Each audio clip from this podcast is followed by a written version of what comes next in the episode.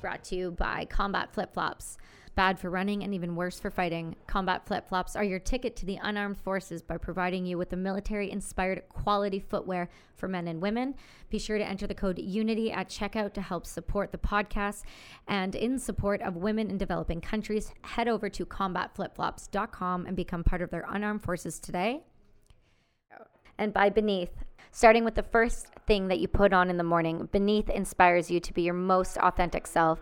Get ready to experience increased comfort that radically outperforms anything that you've tried before while leaving minimal impact on Mother Earth. Use the code UNITY to get 15% off at checkout at beneath.com. That's BN3TH.com.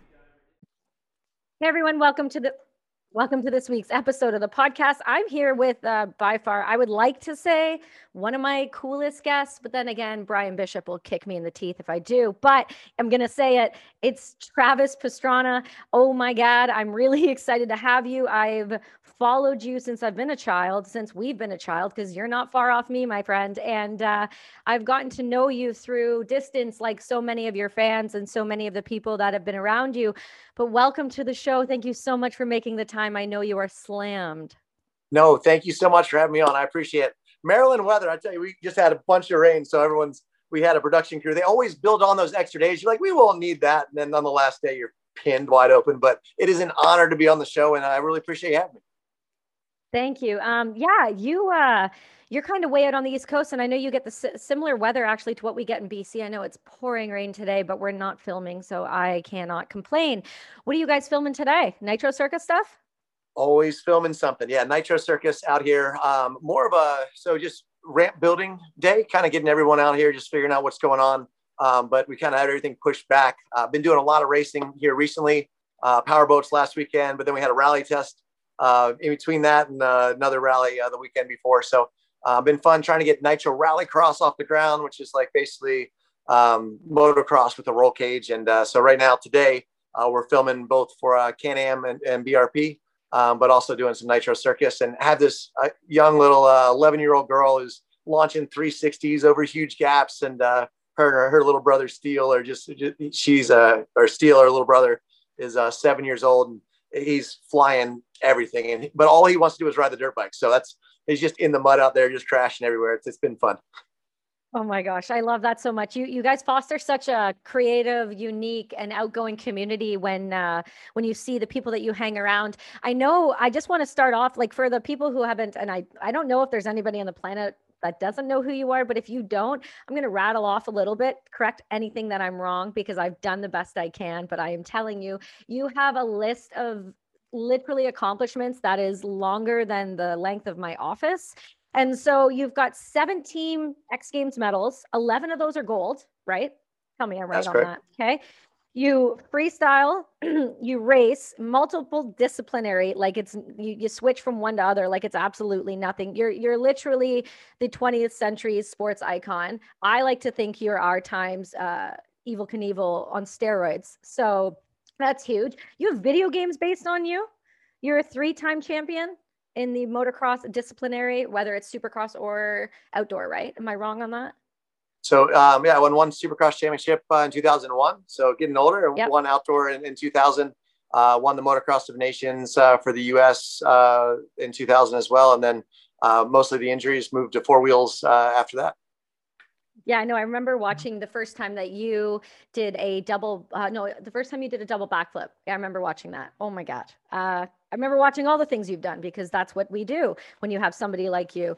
And then you kind of jumped into like flat track. I watched a flat track video recently of you that looked like your knee was going to go sideways. I don't know how you do that. That's makes my knees ache just watching those videos. So um, and, and I think most importantly, you're a really, really supportive, badass husband and father to two really gnarly little girls. And I got to witness you take your girls to school in a rally car. Was that a rally car? What did you take them to school in?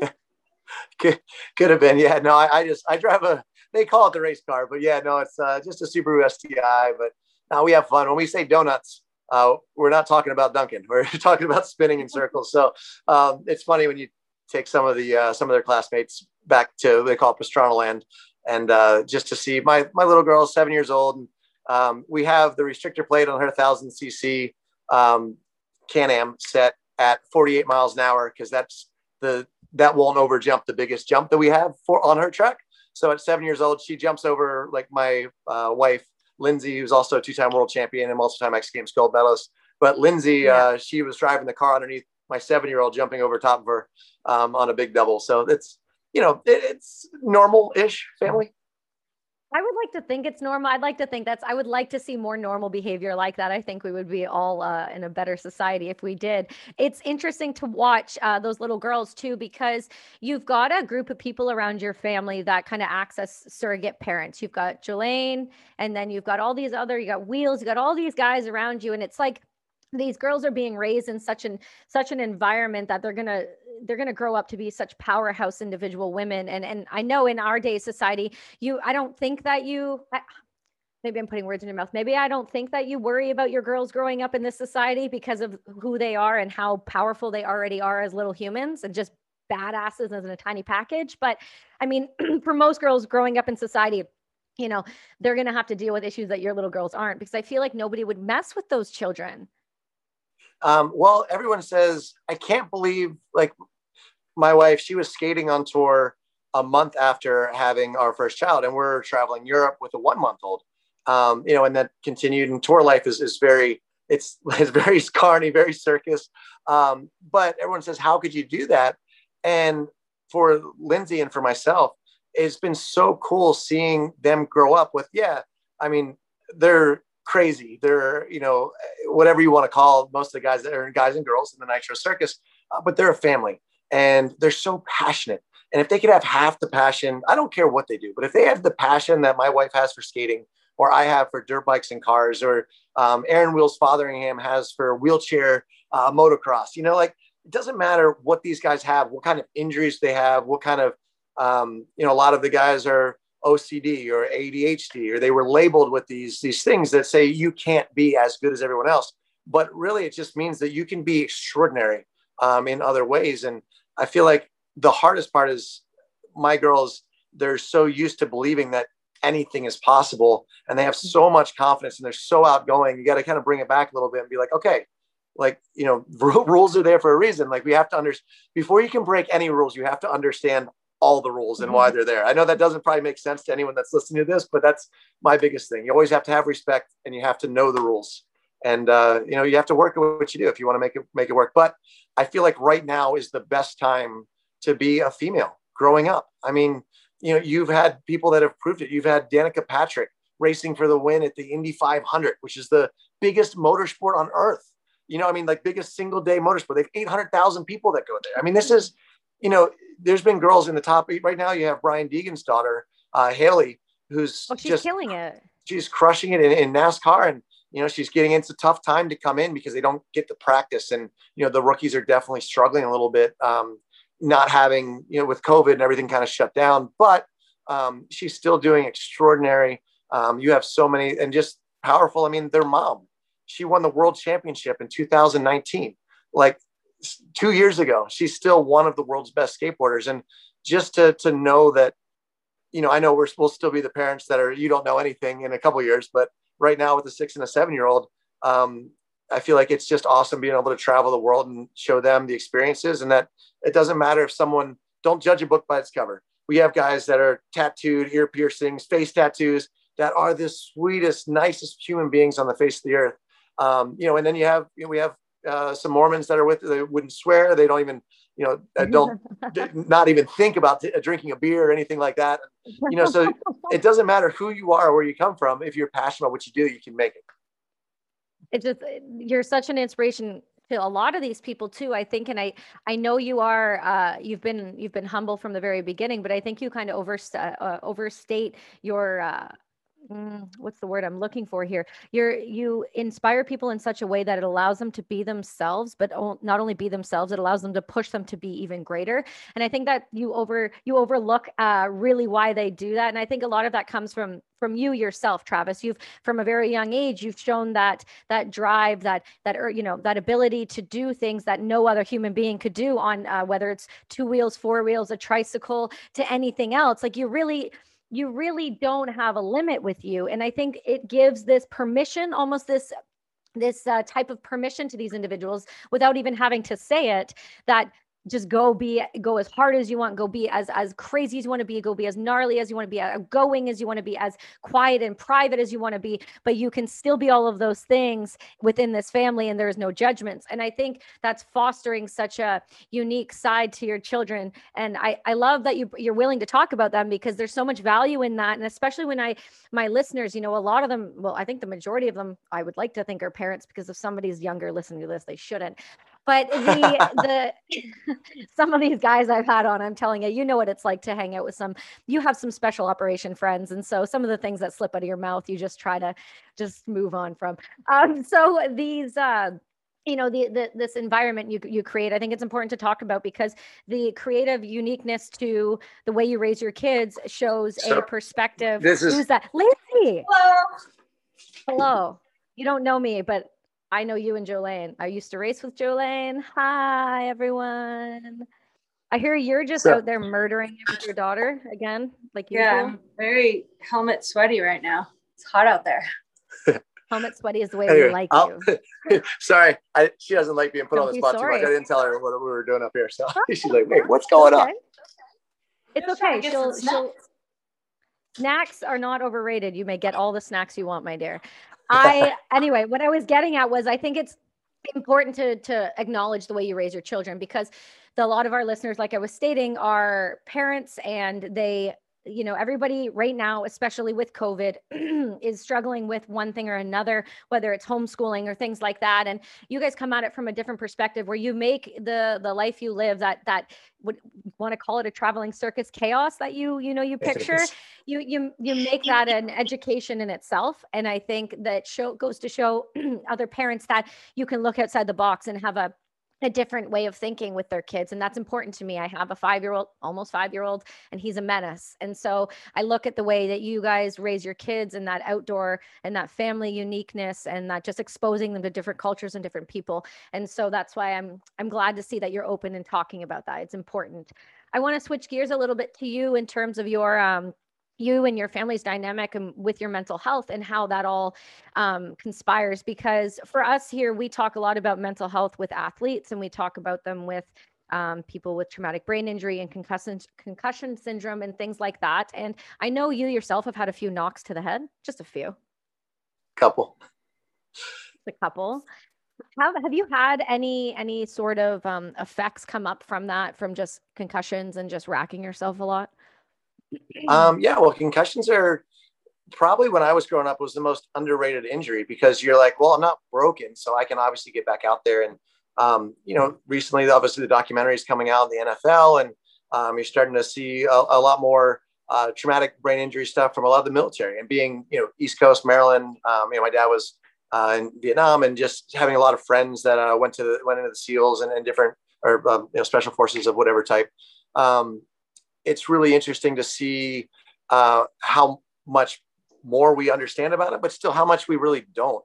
Um, one of the interesting parts was I had the opportunity through Boot Campaign, um, who they helped a, a, lot of the vets when they come back over, and they opened up kind of their facility uh, to to the Nitro Circus just to send a couple of the guys, myself included, who had the most injury, brain injuries, and just educated us on brain injuries and um, kind of that mental health side. And the hardest part for us is that when you're an athlete or when you know your job is to be out there and you work so hard for instance to go to the world championships or the nitro world games or whatever it is and you hit your head and you're still like you know you're not okay but you're telling the doctor i'm fine. I'm great. I wasn't knocked out. I was good. And it's hard because we know we see these guys you know they want to be out there but you also know if they have another hit to the head in the same area um, you know the, the doctors basically said if you have two major traumas to the, the exact same part, you know, that's pretty much going to be 100% brain damage in that area if you don't let your brain recover. Um, now, what was interesting was that I also learned there's guys like Bilko, uh, Blake Bilko Williams, um, X Games gold medalist freestyler. I, I wouldn't recommend it, but we could, you could hit him over the head with a baseball bat. He could be knocked out for 15 minutes. He'd wake up, no symptoms, no anything, 100%. And genetically, there's just some people that are stronger than other um, people. But if you've made it in a contact sport to an elite level, chances are you're predispositioned, you're hard headed. We're all kind of hard headed, if you will. Um, you know, and, and you've been able to re- recover. But um, one of the big things was looking at airbags now. Um, you know, they save your, your body, but you're able to re-hit the same area over and over again. The doctor said the greatest thing, um, you know, about motocross is that when you hit, usually hit hard enough when you knock yourself out that you're broken and you naturally take the time to recover um, as opposed to like you know boxing and people turn the same direction they get hit right. relatively the same spots um, same thing. You, you have that side you fall to or if you're in football you know you always hit over and over and over again. It's usually that same area. Um, so they said cte um, the biggest sport per capita or whatever was women's soccer. And they said not headbutts it's hitting the soccer ball even though it's not a concussion um, when you know the kids are young and they're they're learning that and they hit the same spot over and over again. Um, not sexist, not male, female, but generally speaking, like they're usually guys are a little less susceptible than women to have uh, CT from just just statistics.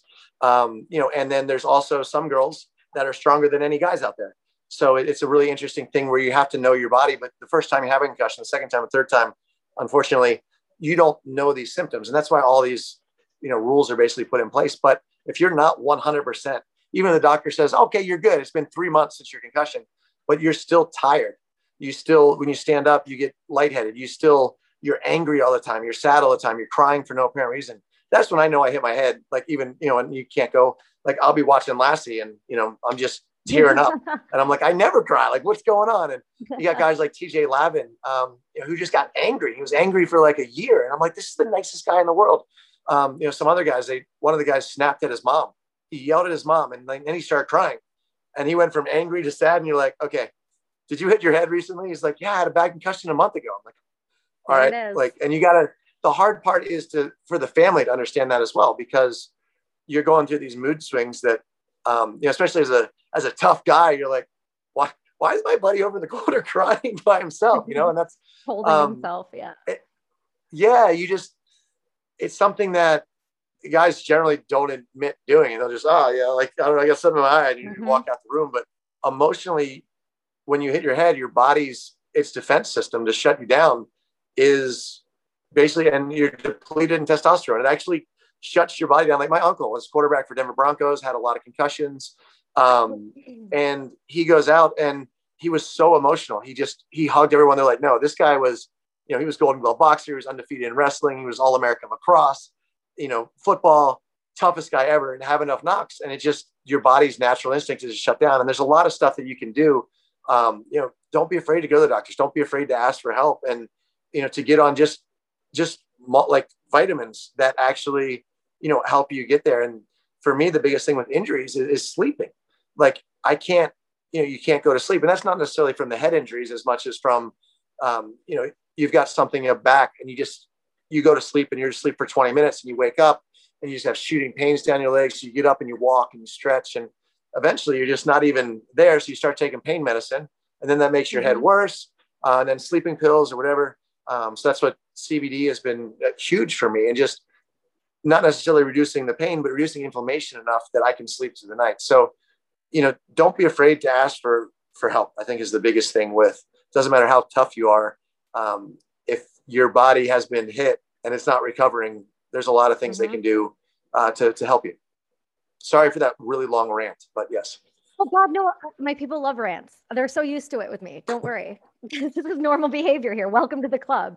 I was really excited there. What I just, I think one of the things I, I find most fascinating about what you just said there was you, you brought in a lot of different aspects that people can do um, that are, you know, nothing that it's going to cost them a bunch of money. It's like look after your body, you know, sleep, like take the rest and recovery, do those things. But then there's something that you just said that I didn't, I don't know if I never thought you would do this, but CBD. So you're you're running into that space now, which is quite nice to see. I'm glad to see athletes finally taking yeah. advantage of that healing property. I, I was anti. I was East Coast. I mean, you know, it's weird because you go West Coast and you kind of got.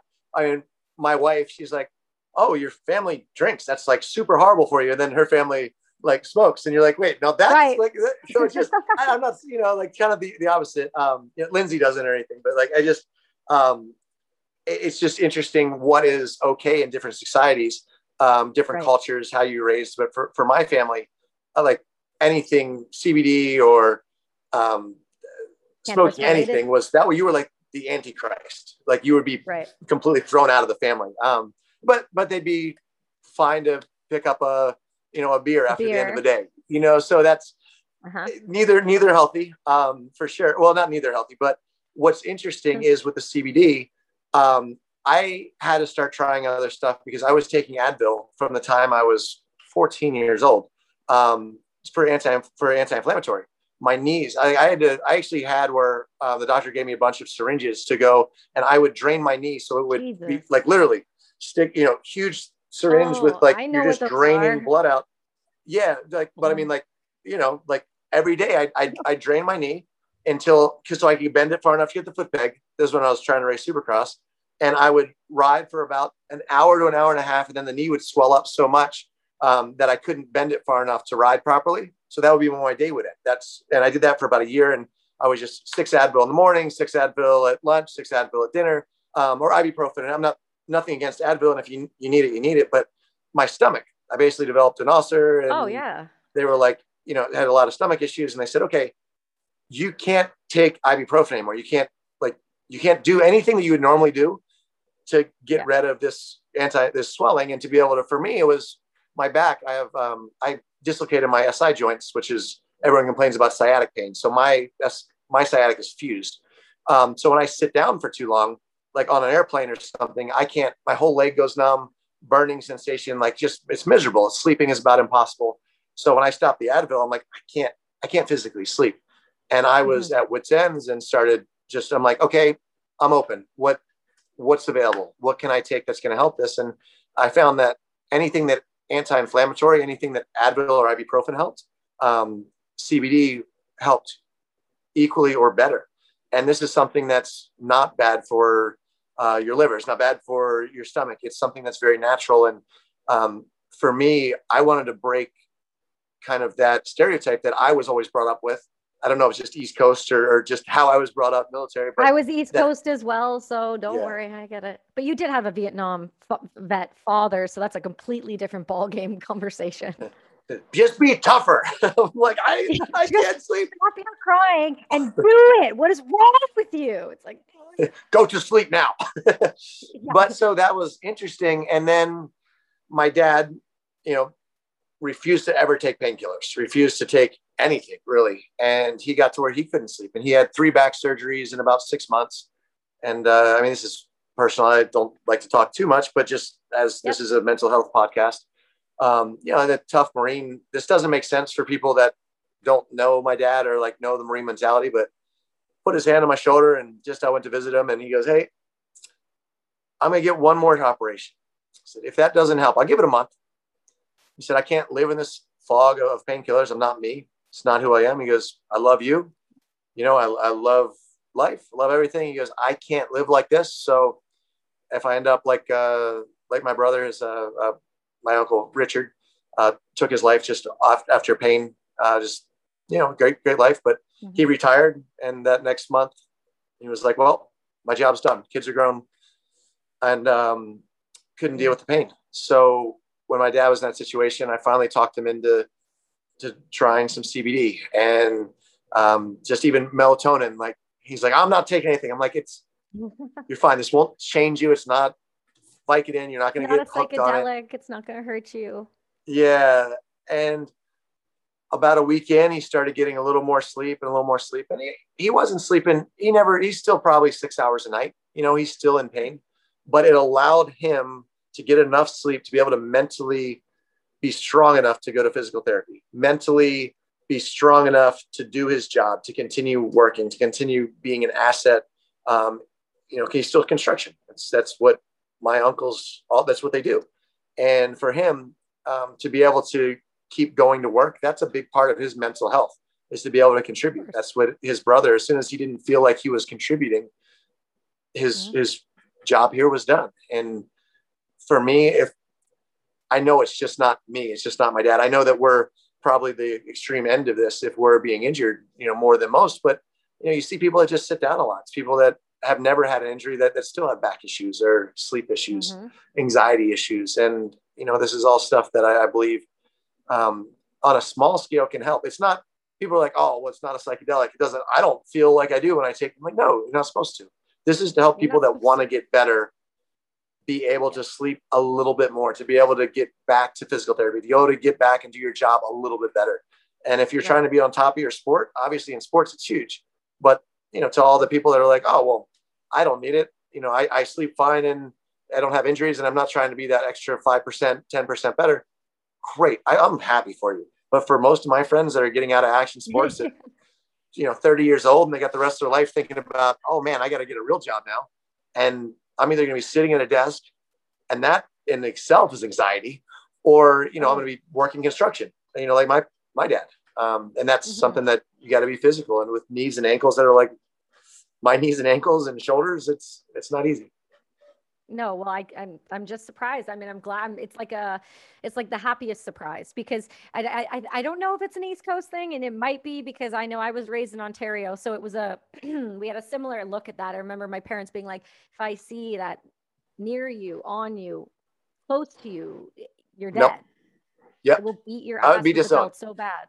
Yeah, there's like no, there's no chance, no coming back from that. There's no no coming back from that. And now I sit there in front of my mom and use it for my PTS and sit there and she just smiles and laughs and thinks it's hilarious because she's like, there's never, never a thought in my mind that I would go through life and see my 31 year old daughter sitting there doing that in front of your father and I and being proud because it means that you get to be with us because it's healed you, and helps you and you're present and you're not hurting and your body isn't on fire and you're not just uncomfortably moving or drugged out on opiates. So that's a fantastic thing to see CBD in itself.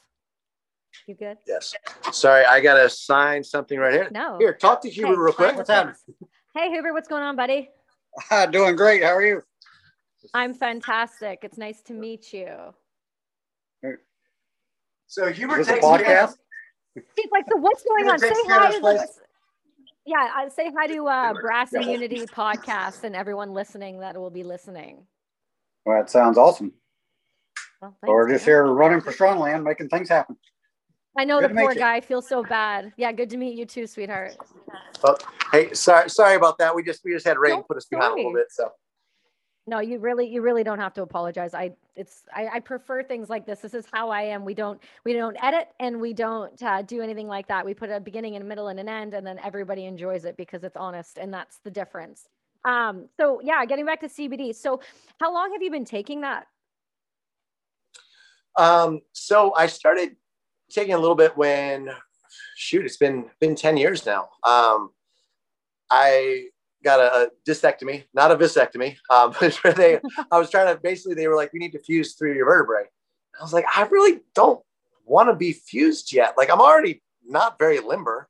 You know, I'm right? 25 or 25 at the time or whatever. And I was like, I, I just got to be different. So I, I, tried a procedure that, that didn't really work. And I, I couldn't, this sounds silly, but I, I couldn't cuddle with my wife because every probably 20 or 30 minutes, I'd have to move and I have to get up. And she's like, look, we can't even sleep in the same bed. I mean, this was when we were, you know, dating and everything in the beginning and engaged. Right. And she's like, look, you got to figure this out. Like you can't get up every hour to stretch. She's like, well, I mean, you can, but I, I need my sleep. I'm not doing this. yeah. yeah. So, um, that was honestly, she was like, look, Lindsay was kind of the one that first was like, Hey, tr- you have to try something. She's like, you don't want to get your, you don't want to get fused. Great. I don't want you to be fused. I like you doing all the stuff you're doing. Like, let's just see if we can help get this under control without, because at that point I already had, you know, kind of the ulcers and everything from, uh, from the ibuprofen. Yeah. She's like, okay, so what can we do? And started researching CBD and different, um, you know, at that point it wasn't quite as many companies going and, and everything. And, um, you know, I, I really, I, I started taking it. the first day. I'm like, I didn't do anything. She's like, give it like two or three days. And within a month, I'm like, I'm sleeping through the night. She goes, I told you. I said, oh, it's probably just timing. So I stopped taking it. About a week later, start sleeping less. You got, you're not, nothing's working. I'm like, man, my back's sore again. She's like, I told you. I was like, oh, it's coincidence. I was just, I was road more this week. The same as my dad. My dad did the same thing. He's like, oh, well, yeah, I was sleeping better, but it was, you know, it was probably just probably just time. I'm like, all right, stop taking it. He's like, oh, you wouldn't believe, but man, it's, my back hurts again. I can't sleep. I'm like, did you stop taking CBD? Well, yeah, but I'm, I'm sure that didn't do it. You're like, all right, you can only do this cycle so many times before you're like, oh, there's something to it. yeah. Yeah. but I mean, this also, this, this also comes with just the CBD alone for me isn't enough. You have to then go and you have to take that and work on the physical therapy. You have to, um, right. for me, mel- melatonin also helps because when you don't sleep, you get low in B vitamins. B vitamins produce melatonin. So you have less energy in the day and you have less ability for your body to actually sleep correctly at night. So the less you sleep, the more tired you get, the more tired you get, the less you sleep. It's this really vicious cycle. So yeah. until you get your body correct and, and go in and, and you know do some blood work and see where you're mm-hmm. low. Um, you know, I was mm-hmm. Super low in testosterone. I talked to everybody else that was like in action sports, almost every single person in football and whatever, they're all low. And I'm like, these are the manliest dudes in the world. Like, what's going on? Right. But it's your body, you hit your head enough, it says no. Like, we're not making any more testosterone that's going to make you do yeah, stupid stuff and go hit your head again. Um, right. So your body's protection mechanism actually kind of hurts you in the long run. It's like, you know, swelling and anti-inflammatory. It's just telling you mm-hmm. you've done too much, but at a certain point, you need to be able to uh, to use that. And when it starts pushing on the, um, you know, that stops your joints from moving how you want, then you hurt other stuff, or it uh, pushes on the nerves, and that makes your legs go numb. So, all bad stuff. Well, can we can we talk about why you almost had to have fused and what you did? That was the most ridiculous crash I think witnessed on television. Do you want to talk about why your back is so bad? I, which one? Um, well, when I was, I mean, I don't know, the one your tailbone went up inside of your spine yeah. in some weird, disgusting way. Oh. So when I was my 15th birthday, um, I didn't go fast enough, landed short on a jump, and I had, for lack of a better term, I shattered my uh, pelvis, but your spine is connected to your pelvis like this. So uh, on both sides. So one side, the spine's here, and the other side, the spine's here um, and all of those little bones shattered. So basically, my spine went it unraped myself. It went out went out the other direction, basically. Um, so they fused all that back together. Um, but actually, that wasn't the problem with the discs. That I was limited in range of motion, um, numbness down the legs, that kind of stuff. But um, actually, crashed at X Games was fine. Landed on my butt. Um, was able to ride the rest of that day, no big deal. Uh, but I had a couple compressed vertebrae, and that actually had some bulging discs. And all of a sudden, and you see bulging discs all the time. It's not like you, know, you could fall off your chair and get a bulge you could, if you land right. wrong. You know, it's not a big deal. That was the worst long-term injury I've ever had because I always treated it like an injury and said, "Okay, I'll relax." Well, you can't. The less you do, the worse that gets. You need your muscles to actually pull everything back straight. You need to be strengthening that. You need to be working on it. You need to be on a stand up paddleboard, which I didn't know about on the East Coast until I was out there. But you stand up paddleboard, and I'm like, man, two hours. Okay, most people can't do two hours a day, but when it's really bad, like if I'd go out, get up at 5 a.m. and I could go, Lindsay would go surf. I'd go stand up paddleboard, you know, looking like a an idiot out there, and then the waves just, you know, whatever. Go swim for a half hour and go stand up paddleboard for an hour and by 9 a.m., I am good for the day and I'm going to sleep well that night. Like literally. And I could, that would last me two or three days. Just literally having that, that motion, that side to side and that strengthening of your mm-hmm. core. Um, so if I can go like with my knees, if I can go on two 20 mile bike rides a week, my knees, I don't have an ACL or PCL in either one. They're fine. And it's as little as that is your shoulders, my shoulder, the, I probably need I had labor them and everything, but need uh you know full anyway. Long story long, but if I do my in, yeah, you know, you do your ins and outs, you do your, yeah. your ups and downs for rotator cuff every day. It's five minutes a day. You know, it'll take me mm-hmm. two hours a day of physical activity, which I know is it's a lot. But even if you're have to get up at five o'clock in the morning to get, you know, your five minutes of that done, you don't have to do two hours a day, but it it it's helps. your life. Why don't you want to? Like, why wouldn't you want to? Why wouldn't you rather? You know what I mean? Like, well, I mean, it makes sense for the most part. Like my dad said, he goes, I, I get up at 5 a.m. for work and I finish work at 8 p.m. So you want to find two hours a your day? He's like, I want to sit on the couch when I get back and have a beer. Right. I'm like, okay, I understand that, and that makes sense. But instead of sitting on the couch and having a beer, jump on your bicycle for two seconds and and eat some CBD. You know, like I mean, or or you know, get on your little hand bike or whatever. You can still watch your show, whatever you're you're hooked to. You're watching, you know, whatever uh, you're addicted to at the time. So no, but but I feel like I, I mean it's it's easier to be active when you're active. So I mean from from the energy level and and what it does for your endorphins and and keeping that momentum, but it's often getting that person from that point of where they're in that relaxed state to that active movement and keeping that and just building that habit long enough, that habit forming that 21 days, getting somebody to do that, then often you can kind of keep them moving. It's just it's it's getting them from that point to that little bit of activity and making it part of their routine. And and somebody's got to want it. They want to they got to want to feel better you know? They got to want to not have to take a handful of pills to feel better. They got to want to they have to want to want to feel better naturally or on their own. I, I i'm not for all natural things all of the time don't get me wrong. I just know CBD and cannabis, um, psilocybin, and ayahuasca have been the reason for the past 10 years that I'm alive. And I know it's worked because I've tried the spectrum. I've tried the 10 pharmaceutical drugs that would have taken you down and you don't stop moving like on a tiny human. Like I've, I've tried all of that. And I know there's value in that but i think there's also a lot of value in like you said the little things like the little physical movements you're doing the little stretching the little you know just do repetition. It takes 5 minutes just do it it'll help you the next day and it'll build and it'll progress. And so that's fantastic. I know that you uh you and your you know your dad and the way that you were raised is very particular um, because it's a vietnam vet and that's a whole different type of veteran. You're not talking about Iraq, Afghanistan, World War II. You're talking about Vietnam. That's a very hardened individual, more so, I find, than a lot of other people that I've met that are vets. So, what was that like uh, with a family dynamic with your dad having done what he had did and then coming home and having having you uh, a higher energy child we'll call that a good way to put it yeah that's good well i and first of all i mean I just uh, thanks out there to all to yourself, to all the vets, to everyone that, that served mm-hmm. to help to help myself, all my friends be able to, to play for a living, to do what we love to do, and to, to live the American dream. I mean, if you, I don't know if you can see the, the flags up there. Not a lot of flags uh, at all. There's not a lot yeah, of flags. well, th- those are those are all flags of, of uh, close friends who, um, who's you know, there's those were all flags that uh, that were over. Uh, you know, Iraq, mm-hmm. Afghanistan, um, you know, one.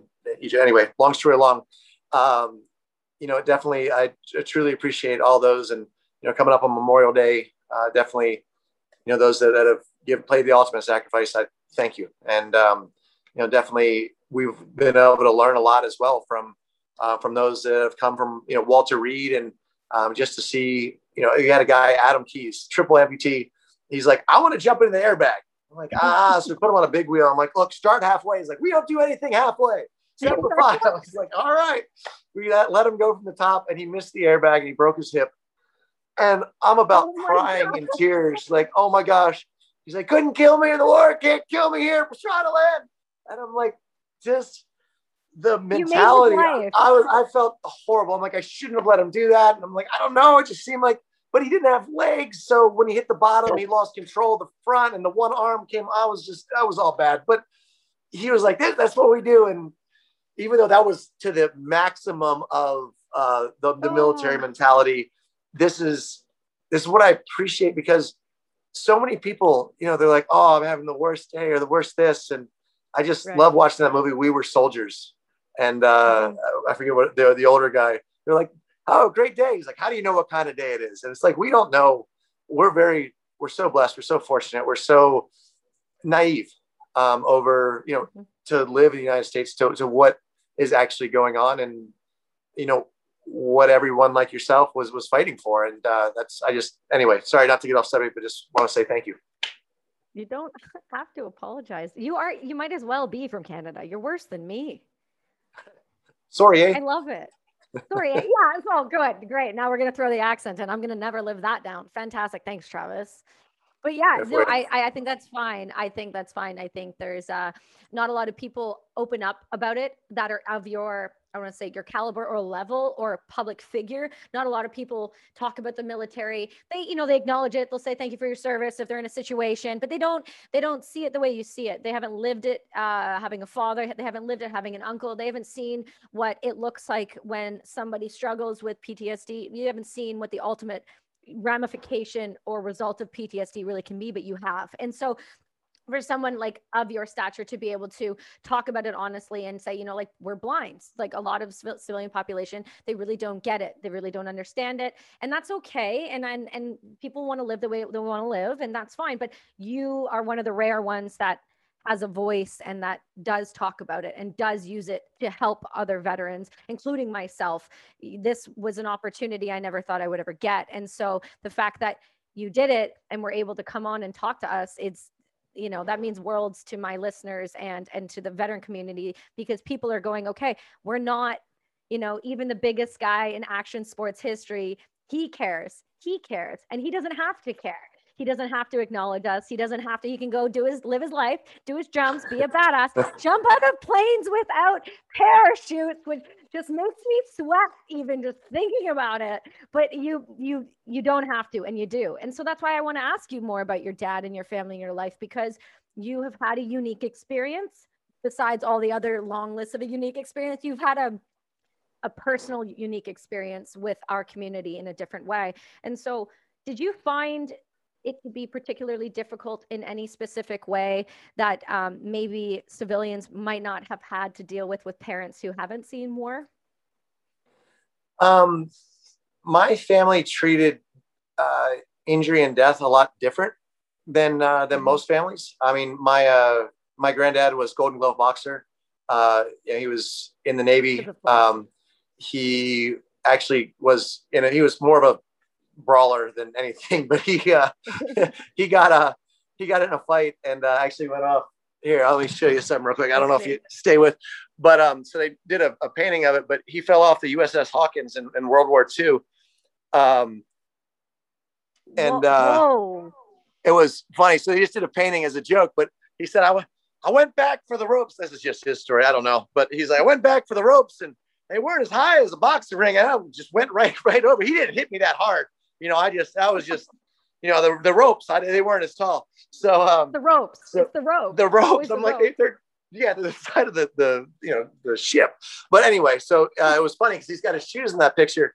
And I said, Capistrano, his name was uh, Charles A. Pastrana. I said, what, uh, you, you swam because it took him about hour, turn the boat around. They, the captain's like, I'm gonna go back for him. We're never gonna find him. Uh, but they found him. And, uh, they said he still had his shoes. He was treading water for an hour in the middle of the ocean with his shoes. And I said, "Well, why'd you have your shoes?" He's like, "Well, because when if you actually came back to get me, I was going to need these. Going to need my shoes. Yeah. So, uh, so that was That's funny, brilliant. but not funny. But so you got to figure like this is like the stories that they joke about, like, oh yeah, I got right. fell off a ship in wartime and uh, waited for an hour. um, you know, and my dad, he's like, oh, one of my uh, my best best friends, uh, you know, when he was over there, he's like his gunny because um, my dad, he's like, I was the greatest thing ever. He's like, I made the mistake of putting in uh, when he went to, to Vietnam. He's like, I wanted to be on front lines, wanted to be a Marine, like put me in there, and um, he made the mistake of writing that he could work heavy equipment and that he was construction. Fantastic. And they put him building roads. Now his uh, his gunny uh, was, was shot, but he's like, we didn't see much fire, much action. We were just we were just building roads, you know, building bridges, putting up stuff, um, trying to get, you know, convoy from one place to the other. Right. And he goes, right. it, saved, my life. He's like, and you know, I, I appreciate every day that that's where they put me, but, um, uh, but still to see, you know, to see what happens in war, uh, to see that kind of stuff. And then to, to grow up where I'm like, you know, my first bone I broke, I fell off the, uh, the slide. My dad's like, ah, don't be a sissy, you know, like whatever, put that boot on, moto boot, and I went in like two weeks later and got checked out. And he's like, oh, it's broken. He's like, oh, you're tougher than I thought you were, but still, you're kind of a sissy, you know, you, you whatever. And then uh, the next time, so I broke the growth plate in my knee. And uh, first time I tore my ACL, he was working on a jump with uh, the Bobcat. And I was over a different part of the track. He saw me crash. He finished the jump before he came over. He first thing he did was he checked out the bike. He's like, these are brand new handlebars. I'm like, Dad, I'm broken. He's like, all right, look, we rented this, we rented the equipment for the day from uh, from a friend of ours. Like, I'm going to finish building your track and then we'll, we'll go to the hospital tomorrow if it still hurts. So like that was just kind of the, well, you, you know, I mean, it's that mentality. My, um, you know, it just wasn't the same. Death was respected and appreciated, and definitely this family, even though we get made or not made fun of, we criticize maybe for taking too many chances, but we're the safest people around. And this will no one will really believe this, but we've seen so many things happen, and we'll at least give everyone the, the knowledge. Like the, the most dangerous thing my kids do is like jump on the trampoline with uh, the super tramp with someone that doesn't, someone that's 200 pounds that doesn't know about double bounces and stuff, and just yep. get ejected off. Like as long as everyone knows what the risks are, and what their ability levels are. That's what my dad from a young age. I was like, Dad, you think this bed sheet will work off the, you know, off the, the roof? He's like, no. I'm like, I bet it'll work. He's like, all right, try it. You know, learn. You. Yeah, like you sitting there, ow. It's like, I, yeah, what did you think was gonna happen? Like, but you know, learn yourself. And I feel like that's what in this day and age, most of the parents shelter their kids to where they don't learn the hard way. And unfortunately, the older you get, the bigger mistakes you're gonna make. So when you're learning how to ride a motorcycle at at 16 and you're on the road and you get scared, now you have a thousand cc, you know, or mm-hmm. Hayabusa under you as opposed to a 50 cc little PW50 uh, where your, your fall rate is a lot worse, um, you know, the consequences get greater. So the more sheltering that we do, the I believe the the more difficult the decisions process is being made. My daughter, um, she's only hit one tree, uh, but she hit it when she was five years old in a little 170, and came and she's crying. She's like, "I'm never wearing the seatbelt again. It bruised me." I'm like, if that seatbelt wasn't there, you would have flown right out that window and smashed your head against the tree. It's like, okay. And now she tightens, she makes sure seatbelts are super tight every time. So I'm like, if that was tighter, it wouldn't have hurt as much, but you didn't bother putting it on correctly. And then, mm-hmm. you know, mm-hmm. so you, you have to have, unfortunately, a bad experience to learn from. And unfortunately, my kids have made a lot of them, but we try to keep them from making the ones that they're not going to be able to live with. So, but I think you you do it though. You do it in a. I don't the only reason I can agree with you and, and, and know that is I grew up in a family where my, my brother grew up racing and then I grew up racing. And I remember the first time my dad was like, here's a 125. You're too small for it. Don't go out of second gear. And I was like, cool. I won't. I won't. Yeah. And he's like, there's a hundred acres here and nothing in the middle except for one steel garbage can. Just don't go near it. And I was like, I won't. I won't. Third gear pinned at the steel garbage can. Right into it. Right into it. Slid, put my fingers right through the gloves. And I just remember looking at him and he goes, I told you. I told you. But they, I find motocross families, uh, BMX families, outdoor families, that um, a little more extreme sports, adrenaline type families, they are the more safer parent i would i would i would argue uh, along the board uh, in terms of everything and in terms of the way that they raise them from what they do at school how they handle situations how they handle conflict how they handle bullying and then you look at the ones who do no physical activity and do no and any other sport they're more you know there's some kids that don't like to be outdoors and do and do ride bikes and do those types of things. That's fine. Not it's not maybe for everybody but there's a difference between that kid and then the kid that is doing a sport who's bmxing on weekends who's traveling with families. You see the different development and you see them develop into i arguably like to say safer and better adults and adults that make better and rational decisions because like you said they've made mistakes and they've learned from them early enough on. And that's why they all have missing teeth dark teeth a cap on one like most of us or they've got like crowns or they've got like hey i've had this scar from here to here. And they, they end up having cooler stories at high school parties anyway. So i argue that it's just better. No well yeah and to to go back one step from that it's not like oh yeah just go out and like every single time i get you know, my, my seven year old gets on, she's got a thousand cc Can Am. Um, and she is, I go when she goes around, I always, always go watch a lap just to make sure she's listening right. and she's doing, but I'm like, look, this is, this is not a toy. You guys, you have, we've had special foot uh, pedals made so you can drive this. Like, you know, we've mm-hmm. had your seat special, everything's now uh, we've done everything to make that the most safe vehicle on the, the planet. Right. But it's still she's still seven. she's still jumping jumps. She can, there's still stuff that can go wrong. And every time she's like, I know, I know, dad, it's not a toy. And that's for me, the biggest thing is just to understand, as long as you understand what the consequences are, mm-hmm. I believe you'll be better. Um, so not to get off subject here, but I got two stories for you. Is that okay? No, you're right. I, I love stories. Hit me with them. All right. So we were at Woodward grand opening. Addie was like, I don't know, she was five or six. And she was jumping off of the this one third floor into the um, into the foam pit, and she's like, "Dad, do you think I could front flip in there?" I said, "I don't know." Sure. She's like, "Dad, that's a yes or no question." I'm like, "I'm I'm not, Daddy. You're gonna have to make your own judgment call." She looks and she looks. She jumps it one or two more times, and she goes, "Okay, Dad, it's gonna be close. Can I get a spot?" I was like, "Yeah, I'll be down there." So I walked down, and sure enough, her head was about this much too short, and I gave her a little little push in, and, and she didn't front flip it anymore, but she did it that one time, and uh, it was interesting. on her part, but it was it was interesting just her, and I, I would have been there anyway to to make sure she made it, but it was just she went through the process, and for me, that was one of the proudest dad moments. Did it matter? No. Did would it should she have done it? Probably not. But like you know, she could jump off there and I could pretty much catch her at that age and whatever. So, and there was pads on the floor too before the foam pit. But um, the greatest moment that I had as kind of a parent moment, and it wasn't even my kid, was filming for Jim Connor. Uh, this kid, Connor Stitt, uh, nine years old, wanted to do a double backflip. So he comes down, Hubert, the guy that you met earlier in, in the show, who kind of runs everything around here, um, he had made the, the jump, but it had a little turn to it. It wasn't quite straight. Uh, the landing had to make it a little bit like they call it the Pastrana land chicane. Nothing that we build here is perfect. We just don't have the room when there's trees and there's stuff to, in the way. So this kid's nine years old. He's going to come down this huge roll in on this little tiny, like, um, whatever, 16 inch wheel bike. It gives swaps. Like, I'm scared to death for him. And the first time he does a double backflip onto the airbag, he's like, oh, yeah, no problem. I had that.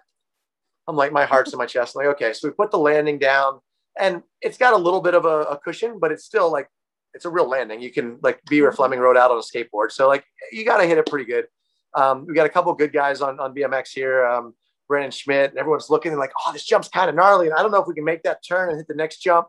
And I'm running my Can-Am underneath, so he's got to do a his double flip, land a trick that he's never done, make a 45 degree right while he's going down the landing, assuming that he makes it right hits a metal ramp and jumps 20 feet oh, um, over the ground over a motorized vehicle that's coming through at 50 miles an hour.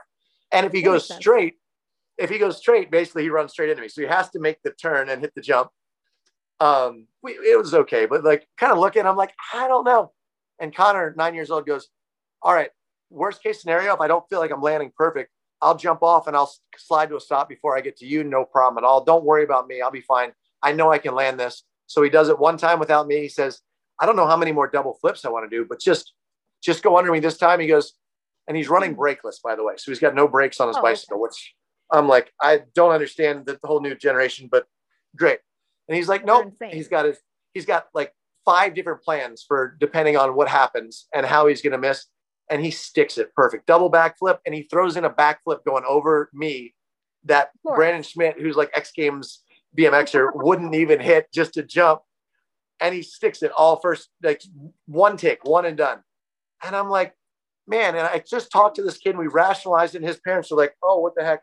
But I rationalized with this nine year old like I would rationalize, like honestly, better with him than I've had conversations with Hollywood uh, stunt coordinators, 100%. And just to see that understanding and that what he can do. And that's what his parents were always like, well, what if a coach just says you shouldn't do something? I'm like, honestly, Connor, I think if he tells you he can or he tells you he can't, I'm like, I wouldn't argue with him. Don't ever push that kid into doing something that he says he can't do because I believe he's got an innate understanding of what he can and can't do. That's probably beyond, he feels something the coaches probably aren't going to feel. And if he says he can, just because the best rider in the world that's an Olympic gold medalist hasn't done that, mm-hmm. probably doesn't mean that your nine year old can't. I mean, honestly, that's, you know, it's, it's that Probably weird. Your nine year old can't. Don't argue with your nine year old. That's a yeah. I mean, not saying don't argue with your nine year old. Obviously, there's ninety percent. Argue you know, ten minutes later, he's. I'm like, hey, don't drink a Red Bull out of the fridge. I see him with a Red Bull. I'm like, hey, kid, no. You're nine. yeah. slap it out of his hand. Oh my god! But that's that's so funny to me because that is that's an argument for exactly what I was I'm trying to say is these kids that are in these the, these types of sports are are brought up and they're not it's not like they're forced to grow up too quick. They're just in situations that normal children, if they weren't exposed to bikes or that or that decision making or that rationale they wouldn't be able to develop that skill so early on in their life. Like you said if a world you know gold medalist olympic medalist hasn't doesn't it doesn't mean that's not possible. It doesn't mean that it's not something this kid can do. It's just you have to be able to trust in that child that they've learned enough from being in that sport. Because i'm assuming if he's nine and he's doing what he's doing he's been doing it as long as he can walk or yes. before he could walk he's been on a bike. So most of those kids that have been on bikes i noticed from like three four years old that start racing th- their brain development's completely different their rationale and what they they see how they feel and and they are smart little individuals because they've been forced to think completely differently than maybe a child who has never been exposed to things like that or that type of atmosphere. And that to me is a fantastic thing to see kids growing up with our generation. Brakeless that's a different conversation. I, I would i would be against that but hey i'm i'm not i'm not his parent but at the end of the Man. day well, that's um. So the um. Yeah, the little girl, girl Kier uh, Serlin, who's here, um, she dropped in. Like I could never. I'm not good enough to drop into any skate park without breaks, especially when there's other people coming and understanding where you're gonna. She just drops in, no hesitation, 360s out. She's 11. I'm like, what? What is going on?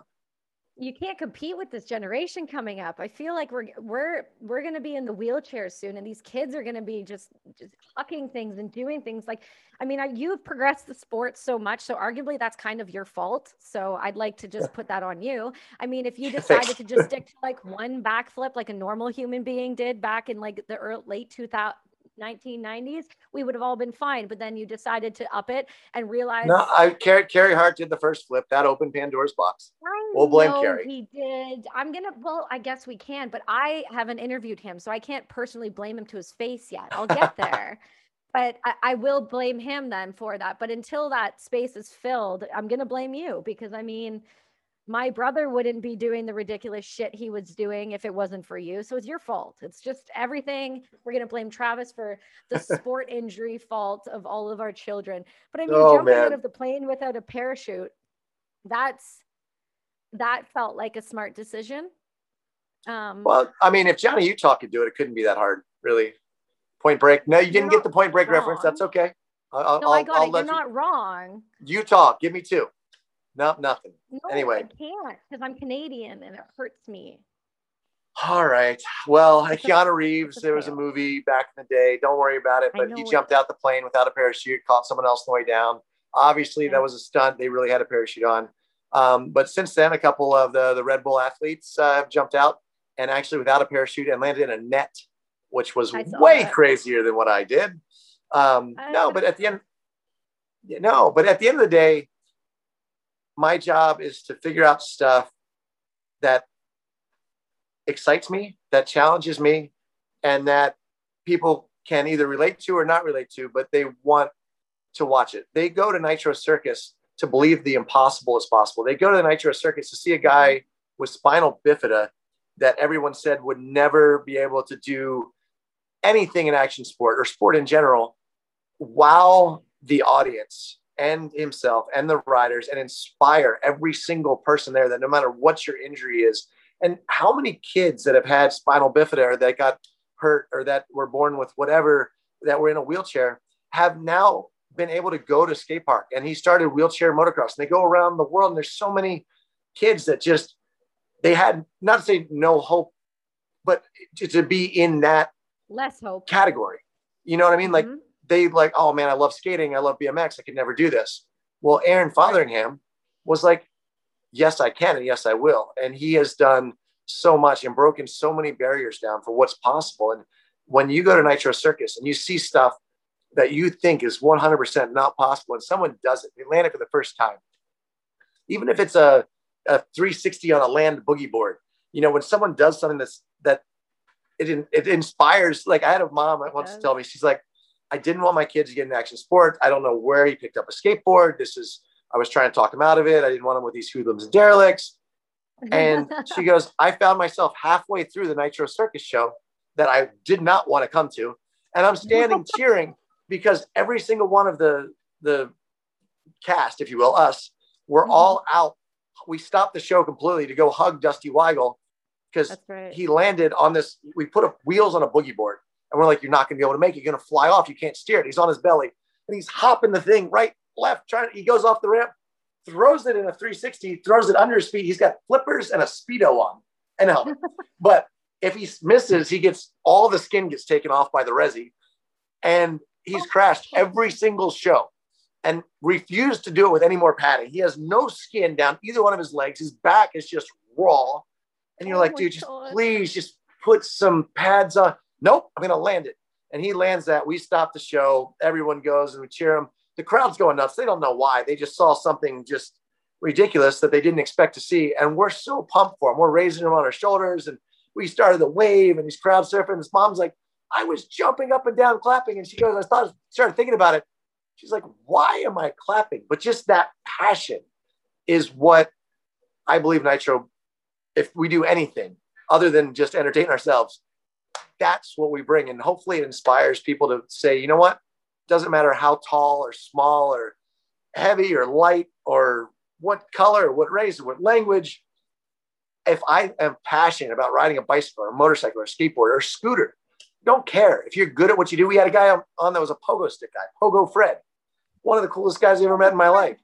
And he was awesome and he loved what he did. And it's just this traveling tour of passionate individuals. We couldn't be more different, but it's uh when you get that together, that when you say mental health, mm-hmm. and I, I, was never in the military, but I can only imagine that when you literally when you got a nitro to the the lowest scale of this, but when you got a guy that's in front of you on a bicycle and a guy that's behind you on a snowmobile and to the right on a, a quad and to the left on a scooter, and there's a wheelchair that's two ahead of you, and you're all hitting the same jumps, doing tricks. And if any one of you messes up, everyone's just going to land on everyone else. And it's just a, you know, you're going to have a really bad day. And that camaraderie, that, that teamwork, and to say that, hey, can you do this? And when they say, yes, I can do my job, that you trust them and you don't think about it anymore and you do your job. And at the end of it, it works out. And I can't even imagine to that level of the military and what you guys had to do and, and you know, uh, the trust and the, the teamwork and the camaraderie. But for us, the mental health isn't when we're on tour. It's when you get hurt. It's not only the injury, but when you get hurt, you go home and all of a sudden you don't have that group mm-hmm. of, of brothers and sisters in arms, if you will, yeah. that is there for you. And that, yeah, even if you're in hell and it's the worst situation possible, you're in hell with your friends. And what um, Marcus Luttrell told right. me, he goes, when you're in hell with your friends, it's not hell. It's where you want to be. Uh-huh. And uh, I just thought that was really cool. And, and having a chance to, to get to meet Marcus, who uh, was Lone Survivor in the, the movie that Mark Wahlberg ended up mm-hmm. playing with, uh, playing him, um, to, to sit down with him. And every time I thought about telling a story and he told one, I was like, wow, my stories suck. I just, I'd never been so quiet in my life. no no your stories don't suck it's uh it's it's that's the difference i think you kind of forget is when you're around people like that your stories don't suck and the reason why is because you do exact because you do what you do you give people like us that when we finally do come out and we finally do have that separation from our brothers and sisters you bring the lightness and the entertainment to us and that's what keeps people moving. You make people smile you make people happy. So um, your stories don't suck not even come close to. Everybody's story has a value well, i mean they're not on the same level as that. your stories that's okay. That's all I'm saying. You know what? I never want, you know what I would say to that though, and people say that to me. Um, I never want you to have to have, have lived my stories. I'll be glad to, I'll be glad to uh to live them for you and hope that you never have to experience them. And I just hope that people keep people keep doing things that they love and that they feel um, passionate about. And that includes you and and you bring that value travis and i and i know you got to go so I'll, I'll pretty much end it there but i do want to tell you one thing like truly from from just regular society to those who have had head trauma to those who have had physical injury and don't think it's possible to do the sports they want to keep doing or live the life they want to keep living um, you, you guys make that you make that look easy and you guys make that look accessible and you make that look like it is you make it look like we can keep living our lives the way we want to live our lives because there's other people that are so much gnarlier than us that show us that we can just be ourselves and be accepted in a group you've you've brought this I call them your group of misfits because I think they're so unique in the best way possible. And you've taken that, you've traveled the world, you've exposed the world to that. And I, um, I'm grateful for you, um, for like for you, just from like society. Um, I'm grateful that I've gotten this chance to chat with you and you've be as open and honest as you have been for my listeners, because I know they're gonna freak the out when they find out you're coming on. And I know that you are going to continue to do what you guys do at Nitro. The only thing I will give you shift for is there's no stop in Vancouver on this tour, mister. I'm sorry. I don't, that's not my department. I went to the show in Vancouver with my husband. Um, he owns Atlas Neck Brace and Matrix, and we went yes. out and we watched you guys. Um, with our team of people and I, will tell you it's a uh, it's a show that should never be missed. Every every human being of every age needs to witness it not only because of the cool tricks you do and the entertainment you provide but the passion the drive and the the you bring belief to people that you can do anything and that to me god travis if you just do one thing in your life you've done uh, you've done everybody a huge service. So thank you so much from our listeners at brass and unity and just thanks for uh, spending uh, your hour with us. We appreciate it all right. Well, thank you for your time. Thanks for all you've done and uh, appreciate it. let me come on the show.